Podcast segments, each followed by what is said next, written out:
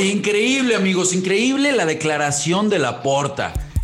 Yo quisiera saber si a alguien se le puede ocurrir que el mejor futbolista de la historia o del mundo juegue gratis. Bueno, eso yo nunca lo había escuchado. Increíble las declaraciones que nos regala hoy Laporta. Y por supuesto, también platicaremos un poco de lo que sucedió en estas grandísimas semifinales que nos regaló la UEFA Nations League. Todo eso y más en Eurofootbox, amigos. Esto es Eurofootbox, un podcast con Rafael Márquez Lugo, exclusivo de Footbox.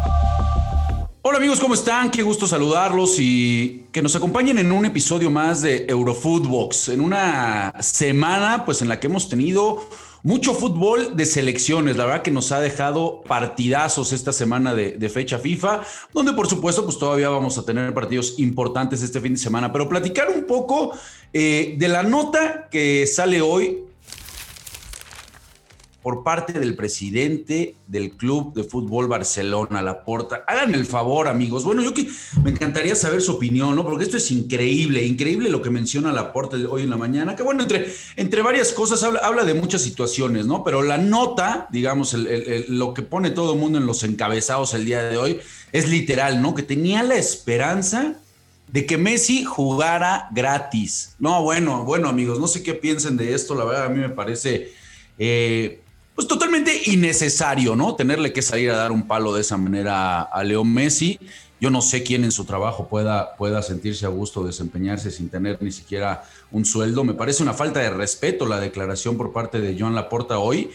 Y todavía una falta de respeto para el aficionado culé, ¿no? Que tienen, eh, tienen el banco sentado a un Titi, que fueron y pagaron por Agüero, que regalaron a, Suárez. O sea, que todavía salga el presidente hoy a decir una tontería como estas, que quería que mejor futbolista de la historia del fútbol estuviera gratis. Bueno, me queda, me queda claro que está un poco, está un poco desubicado la porta y esa relación, bueno, todo mundo pensaba que cuando llegara la porta y este cambio de presidencia, pues eh, se iba a sostener a Messi. Messi iba a continuar, y, iban a seguir los logros, iba a haber una reestructura, pero de la mano de Messi, bueno, increíble. Queda claro que esa relación está más que rota. Bueno, pues esa, es, es la nota. Entre otras cosas que, mencionó, ¿no? Bueno, eh, mencionaba que Messi ya tenía una oferta. Eso me parece que todos lo teníamos muy claro, ¿no? Se platicó mucho en su momento aquí en Eurofootbox, precisamente con todo este verano tan convulsionado, pues platicábamos eh, es en ese sentido, ¿no?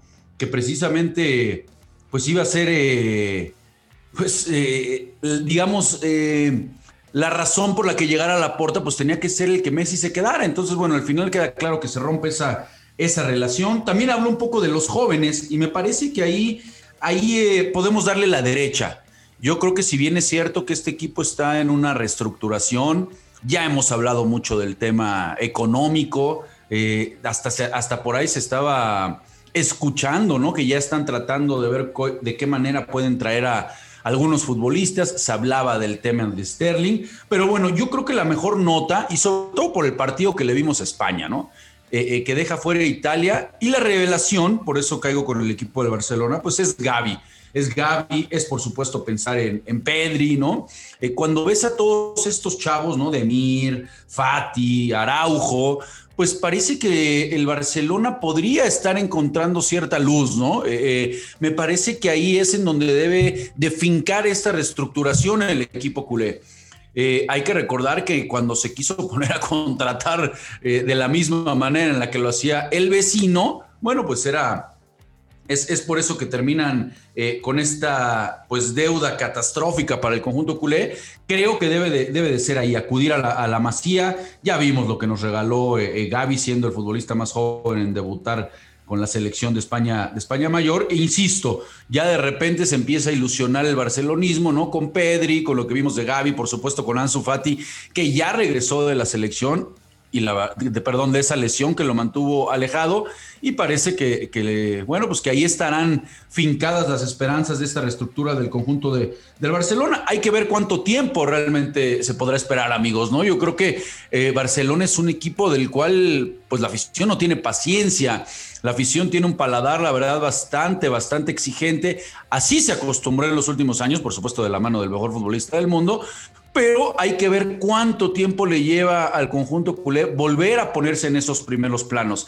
Está claro también ya los nombres propios de los que hablamos que van a suceder en este recambio pero yo creo que también hay que echarle un ojo a los que tienen que salir. Y lo digo con todo respeto, Piqué seguramente tendrá un nombre importantísimo en la historia del Barcelona, pero yo creo que en el análisis hay que darnos cuenta que futbolistas como Piqué, pues creo que ya les pesa estar en el cuadro blaugrana, más allá de que sí comparto en que ayuda mucho su experiencia y lo que le deja a los jóvenes, ¿no? Esa es, esa es una realidad, como Eric García y como el mismo Araujo que platicábamos. Eh, bueno, eso es en cuanto a las declaraciones de Laporta, amigos, pues ustedes qué piensan, ¿no? Ahí se las dejamos, yo creo que es simplemente una tontería, creo que se equivoca, insisto, pedirle al mejor futbolista del mundo que juegue gratis. Yo no sé a quién le guste trabajar gratis, compañeros, y miren que yo amo mi trabajo, me encanta, adoro el fútbol, por eso de trabajar gratis, caray, me parece complicadito y necesario lo que hace hoy eh, Laporta. Y bueno, amigos, a platicar también de las, estas dos semifinales las dos semifinales que tuvimos de la UEFA Nations League, la verdad que fueron partidazos. Eh, uno no esperaba, o al menos yo no esperaba ver ese nivel y me termina sorprendiendo, ¿no? Porque bueno, vamos paso a paso. Primero el partido entre España e Italia Italia que tenía un récord de 37 partidos sin conocer la derrota. Y del otro lado, por supuesto, una España que llega con muchas críticas, ¿no? En donde Luis Enrique no llama a futbolistas del Real Madrid, aunque bueno, también un poco en descargo de Luis Enrique, no sé qué piensen ustedes amigos, pero tampoco hay alguien hoy del conjunto merengue como para destacar y que pueda ser imprescindible en la selección eh, de España. Al final del día, me parece que eh, calla bocas calla bocas Luis Enrique, porque se la juega, se la juega poniendo un chavito de 17 años. Mucho lo hemos dicho en estos espacios, cuando un entrenador toma la decisión de poner a un chavito, a un menor, en partidos de semejante envergadura, siempre la responsabilidad tiene que recaer sobre el técnico. Y en ese sentido se la termina jugando Luis Enrique y le sale a la perfección. Y hay que decirlo, ¿no? Porque había muchas bajas no estaba Aspas, tenía bajas el conjunto de España, había incluso muchas críticas por la misma conformación de la, de la selección y la verdad es que pese a las críticas, bueno, Luis Enrique está callando bocas, está haciendo las cosas muy bien, ya solo lo dice, ¿no?